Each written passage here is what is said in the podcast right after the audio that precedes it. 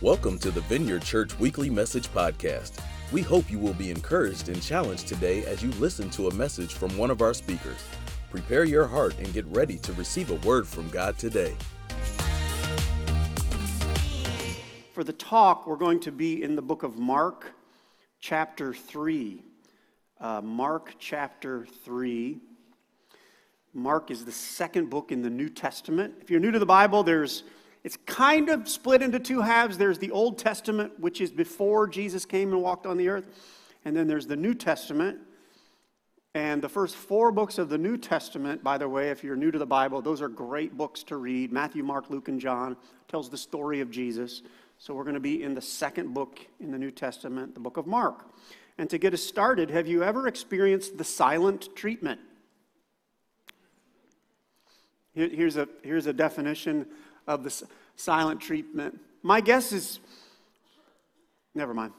Silent treatment, a refusal to verbally communicate with someone, often as a means of punishment, emotional manipulation, or control. Have you ever experienced?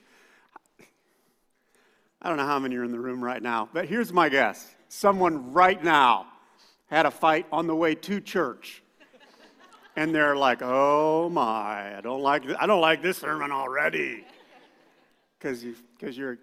I can remember one time coming into a group of people uh, early in the early in the day and saying to someone, "Good morning," and they did something like this. Hmm. You know, I'm like, "Whoops, did something wrong there." You experience the silent treatment. Have you ever given anyone the silent treatment? Yep. Tuesday. Last Tuesday. My wife and I were watching, uh, I think it's on Hulu. It's a, it's a reality show called Alone, where they, anybody heard Alone? Like they take people into this, into the wilderness and drop them off, and over like 100 days, you watch them die of starvation. It's a great show. Love it. Uh, no, there's more to it than that. But anyway, we were watching Alone because there's a new season. And I don't rem- even remember what we were talking about, but I said something, and then she said something, and then I said something, and then she said something, and I said one more thing, and she said something, and I didn't like what she said. And so I thought, well, I'm not talking to you anymore. you ever, none of you have ever done that? You bunch of liars. You're like, by the way, this is a side note. We should all get God heavily involved in our life because when we start to do those things, God will come in. And I kid you not, I was sitting on this side of the couch and she was on that side of the couch. And within five seconds of my plan to, I'm not talking to you again ever the rest of my life, which was not really. But God snuggles up and he says, Wait a minute, whoa, whoa, whoa, whoa, whoa, what are you doing? And I'm like, I'm not talking to her. And he's like, We're not. He's God's, this is a little point. God is really helpful in our lives because we start to do things that we shouldn't do, and then he says, Don't do that. And this silent treatment thing can get way out of hand. You can go from a silent moment, pause, to like a war of silence. And every once in a while, I'll talk to someone and they will share that they've not talked to their brother in, and they'll say it like 12 years. Or does that make sense? Some of you right now are like, that's this is way too personal. But it can get that way, right? The idea, the initial idea is the silent treatment stuff, generally speaking, it's bad, not helpful. Uh, so hold that thought. We're in a series called Raw, and uh, we're talking about different Bible stories where we get a glimpse into when God gets emotional. So we are seeing from this series things that are important to God, because generally speaking, we get emotional about things that are important to us, same with God. In today's text, we're going to look at a, a, a little episode where there's a group of people that kind of give Jesus the silent treatment, and he doesn't like it. All right, so we're going to be in Mark 3. Here's what might be helpful before we read the text. Jesus is in the midst of his public teaching, leading, and healing ministry. He has gathered a group of disciples to help him do it. So he's got a team at this point. Um,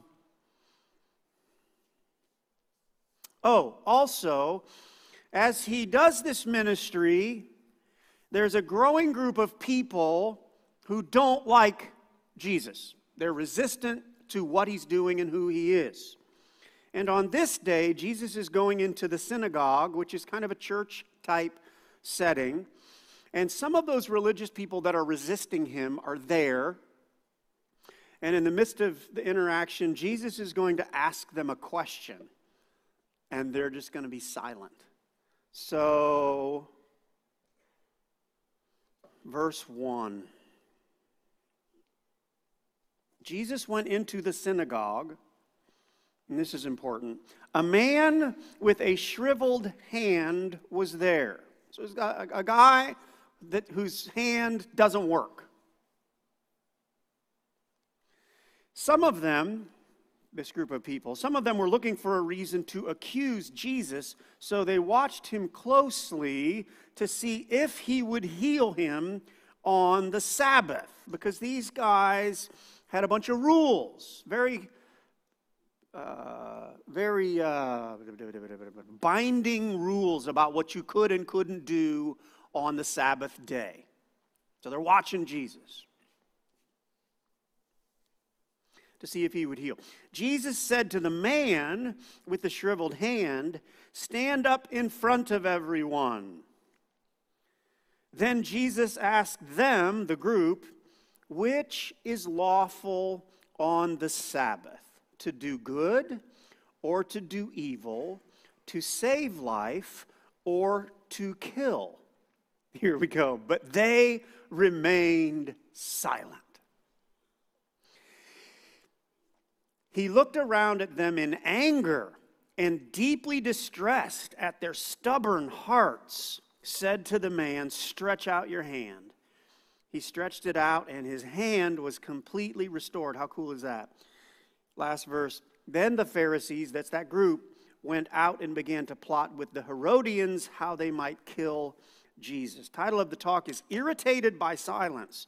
And what I want to explore with you, what we're going to explore is what was what was Jesus upset about here because those are actually pretty strong words when he looked around in anger and deeply distressed. So we're going to explore what he possibly was upset about, what irritated him. Uh, again, the practical application for most of us is we don't want to be irritating to God right? So there's some lessons here. And uh, also, I think we'll get a glimpse into what God cares about. So let's pray.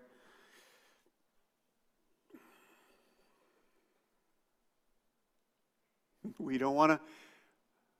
We don't want to be part of the group that irritates you, Lord.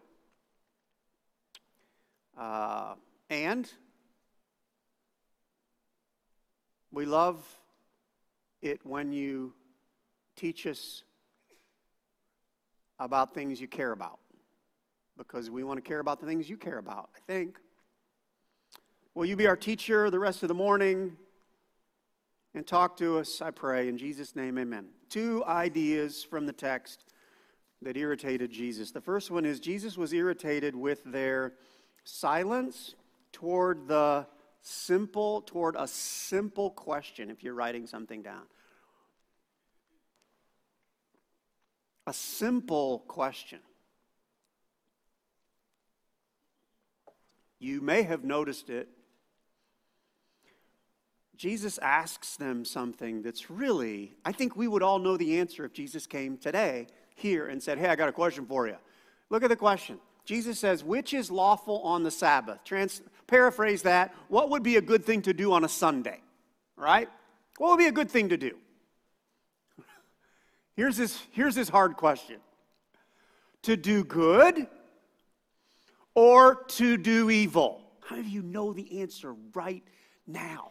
Right? If he were here, you'd be like, bang, I got it. to save life or to go kill somebody? What do you think? How many, I'm guessing all of us. Wait, let me look. Like pretty like all of us would go, I totally know the answer. This would be the fun time in class where you could raise your hand with confidence. I'm pretty sure I know the answer to this one. How many people would jump to answer that question? Like everybody. And that's when these guys are like, no, no, no. It's so bizarre because it's such an easy question.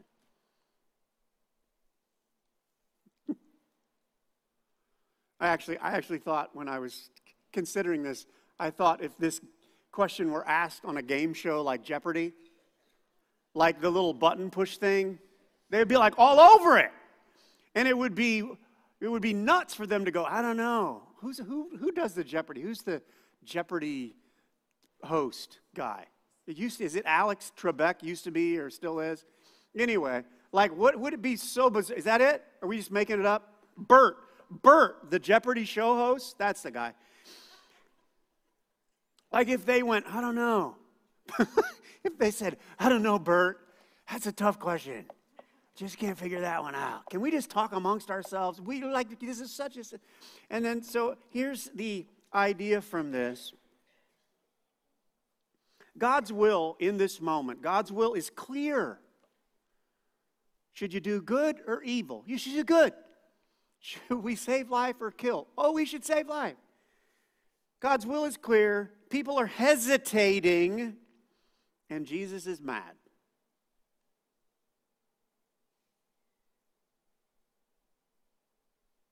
I don't know if this will fit very easily, but you've also got the reality of this man standing in front with a problem that could be healed or fixed, which is why Jesus is asking the question hey, in a form, he's saying, should we help this guy or not?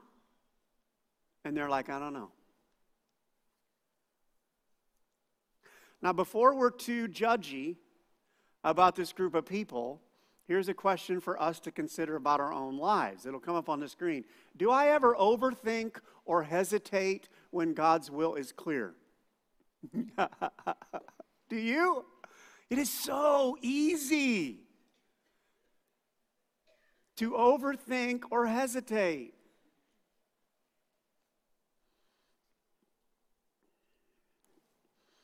I'll just ask you some questions. Next weekend, should you go to church?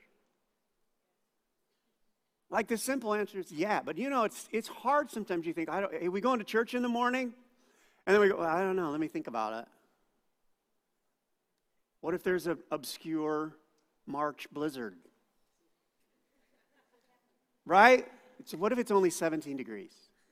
Or, you know how we, we should just go, should we go to church? Yeah, we'll go to church. But we start to overthink, or, no, you didn't like that one? oh, like even today, should I should I explore helping to renovate that little house? Because you've immediately felt, oh gosh, I might be able to help. And by the way, if you sign up, it doesn't mean you know we're gonna like I might be just I might be able to do that. But then we think, well, I don't know. They'll have my email. and then, does that make sense? How our brain goes into this overthink? Some of you might think, well, should I yell at my spouse today? And the obvious answer is no. Well, unless. I added this one last night when I was thinking about this. Like that person who's driving, they're, they're, they're halfway in your lane, and you're like, uh, you know, should I flip them off today? Can I just tell you some of, the, some of this is why God brought you to church today? The answer is no. Don't flip them off. But you're like, I don't know. I have to think about that. because, isn't it crazy? I had one more. Uh, like, should we, should we give, should you give God, should you regularly give God an offering? Which, uh, you know, we don't talk a lot about money here, but should you give God an offering? By the way, the answer to that is yes. If God's providing for you, you should give God an offering. But it is amazing how complicated it can get sometimes where people are like, well, should we give an offering to the church? Well, I don't know. You know, I don't know all about their budget. And we overthink some things that are really very, you know, I, I don't know, what kind of car does the pastor drive? he drives a 2012 Honda Pilot that's amazing. Unless you're going 60 miles an hour, because then the, then the little, the wheel goes. But besides that, it's amazing. But you know how we think about stuff. I want to, um, oh, this was another one. Oh, this happened to me this week. I started to overthink.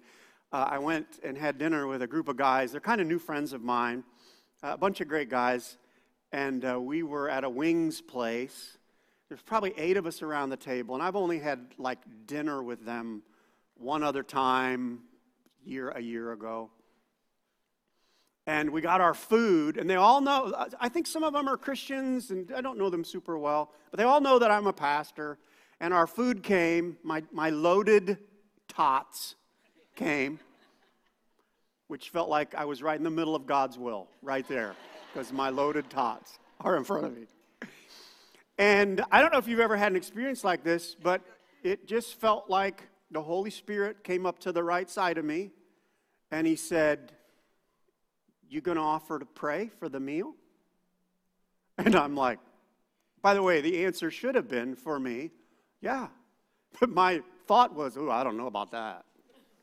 Because I don't know all, you know, because I don't know all these guys that well. And you know how that whole thing, and uh, must, God must have been gracious to me, or he just poked me hard enough.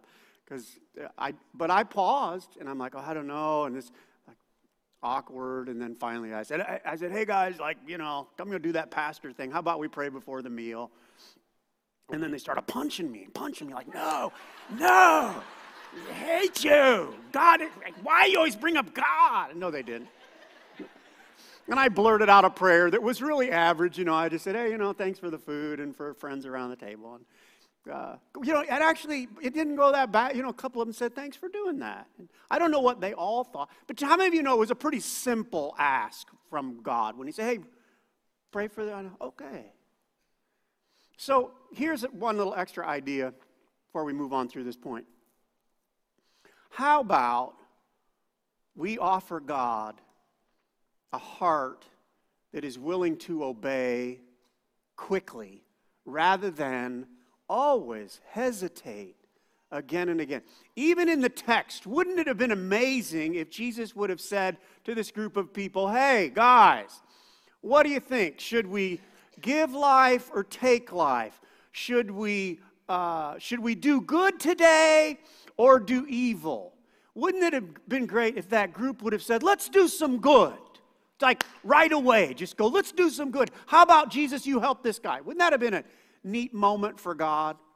Those would be, I'd, I'd like to be more of that person because I'm not sure that that's God's experience with a lot of humanity. Psalm 119, the writer says, I have considered my ways and have turned my steps toward your statutes, talking to God. He says, I will hasten and look at that, not delay to obey. Not delay to obey. Look, God even made it rhyme for us. Not delay to obey. All right, to finish up this point, a little bit of a pause and we'll fill in this question Is there a simple situation that I'm overcomplicating?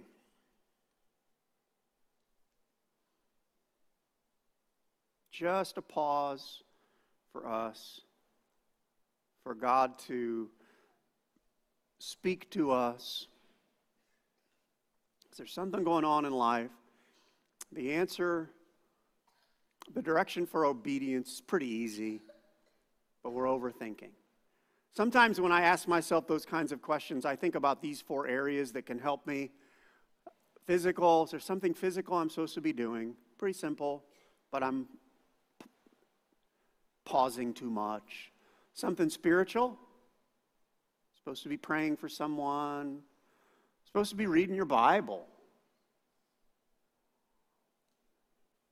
Is there something financial? I got one of these in my life that, that uh, I know I'm supposed to give some money to a guy that asked me, and I, I'm like, what? Just get it done. Relational. Are you supposed to stop the silent treatment right now? Or maybe you're supposed to call somebody. Okay. Oh, guys, see, I have one more thing I want to say before we close this point. Okay, hang in there. Aren't you glad Jesus didn't hesitate to come to earth and die on the cross for our sin? Yeah. Aren't you glad when somehow God communicated from heaven, I got an idea?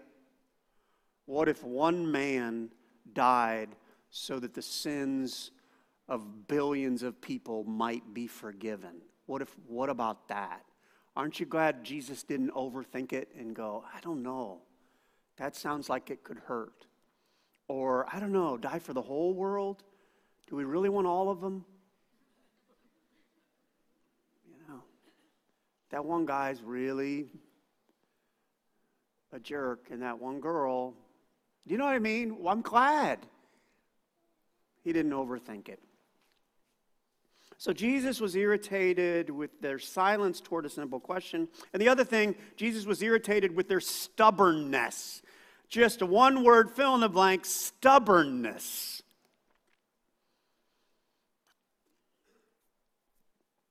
He says in verse 5, he looked, it says, he looked around at them in anger and deeply distressed at their stubborn hearts. They're stubborn hearts. So, that word, I looked up a little bit more of the definition in the Greek, which is what the original language of the text is. This stubbornness is to cover with a callus. It means hardness, because it's talking about a stubborn heart. Uh, I didn't put it on the screen, but it did describe it's, it was like the hardness of the material of marble. So this is like re, like that's the kind of stuff you would put on a flooring or a countertop, right? So it's to cover with a callousness, a hardness. It's used to describe a hardness of heart, metaphorically applied to the organs of feeling. So, in other words, it's when apparently with these guys, their hearts were hardened so much that they weren't feeling what they obviously should be feeling, which was Jesus stood a man in front of them with a, with a hand that didn't work, and they ought to be feeling some compassion for the guy, and they're feeling nothing. So let's dive a little bit into why they maybe should feel some compassion for the guy whose one of his hands isn't, doesn't function right. I have a friend who has a bad hand, and uh, so I'm a little bit aware, at least with my, with my friend, they experience physical pain because of the, the dysfunction of the hand. Um, just thinking about the guy in the text, and of course, we don't know exactly what he'd been through. But I can imagine uh, the challenge of going to a job interview again and again and again and trying to convince the employer, I will work hard, I will do, I can do this job, and yet the employer going, yeah, I don't know, the, I really, we really want two hands. Wouldn't that be painful to have to go through that?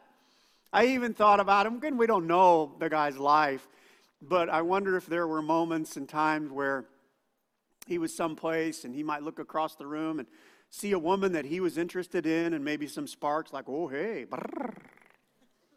and she might go, ooh, ah. And then they would meet and then she would see, oh, I didn't know. I didn't know that one of that you had a oh, wouldn't that be painful? And then she's like, yeah, well, maybe we'll just be friends or something. That's, we're just being real, right? I am pretty sure that on a daily basis, the guy would face things like, I just want to tie my sandals.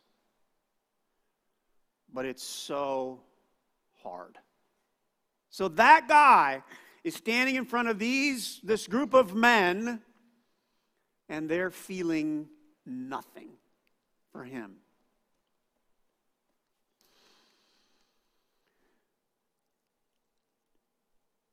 And it's not okay with Jesus.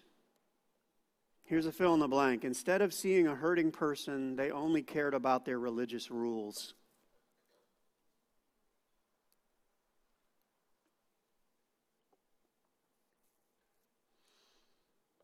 The reality of the other person's pain wasn't penetrating their hearts.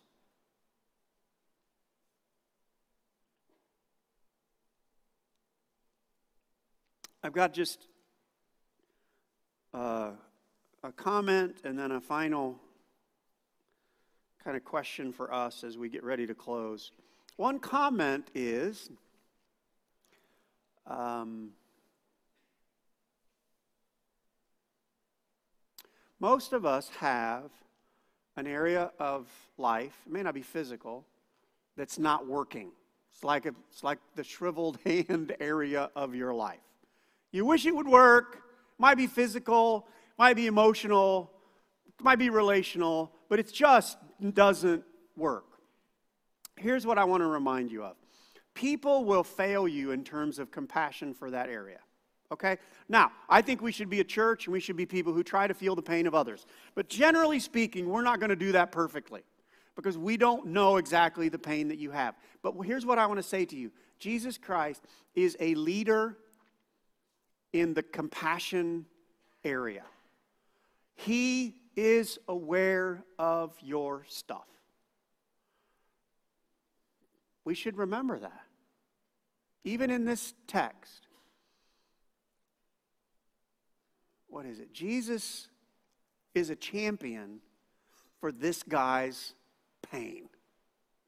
And Jesus had seen dozens, hundreds, thousands of people with similar situations. He had healed dozens, hundreds, thousands of people before. And yet on this day, once again, Jesus is like, I feel your pain and I'm going to do something about it. He is a feeler of pain. We should know Christ because a lot of us, all of us, all of us, all of us need connection with God to experience minimally the compassion of God. He's a good God. I wish He healed every time. Amen? Sometimes He does, sometimes He doesn't. But I know He has compassion. It's a reminder. The last thing is for an application for us. How is my heart toward others' pain? How's my heart toward others' pain? And this is just that simple challenge. Today, this afternoon, this week, when you see someone and you realize they've got an area of life that's hurting, can we just be like Jesus, not be hard hearted, and be people of compassion?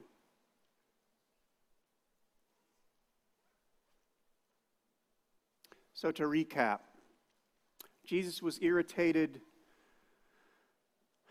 with their silence toward a simple question and their stubbornness. Why don't you stand? We'll close. Thanks for listening to the Vineyard Church Weekly Message Podcast. We pray you were impacted by this message. God bless and see you next time.